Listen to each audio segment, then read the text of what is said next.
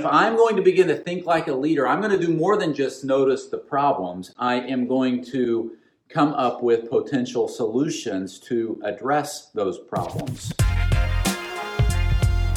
Hello, and welcome to the Ryan Frank Podcast, helping you think, work, and create like never before.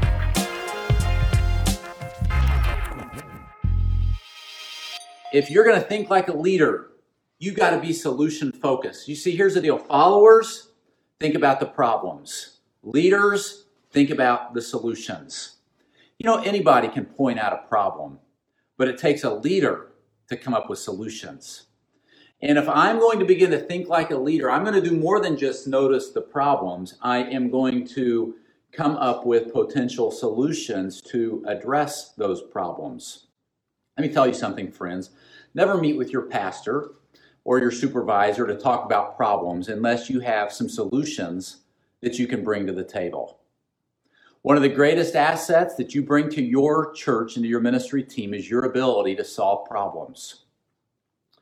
I recently was invited to speak at an event and I accepted the invitation. And they sent me a short one page questionnaire because they wanted to get my bio and some information from me. And it said on there your occupation or your title. And you know what I wrote on there? I wrote on I wrote on it firefighter. Because here's why. It seems like all I do sometimes is put out fires and solve problems, right? And I, I, I moved from this problem solving it to this problem solving it to this problem solving it. And that's what we do as leaders. We don't just see the fire, we work on putting those fires out. If you want to start thinking like a leader, be solution focused.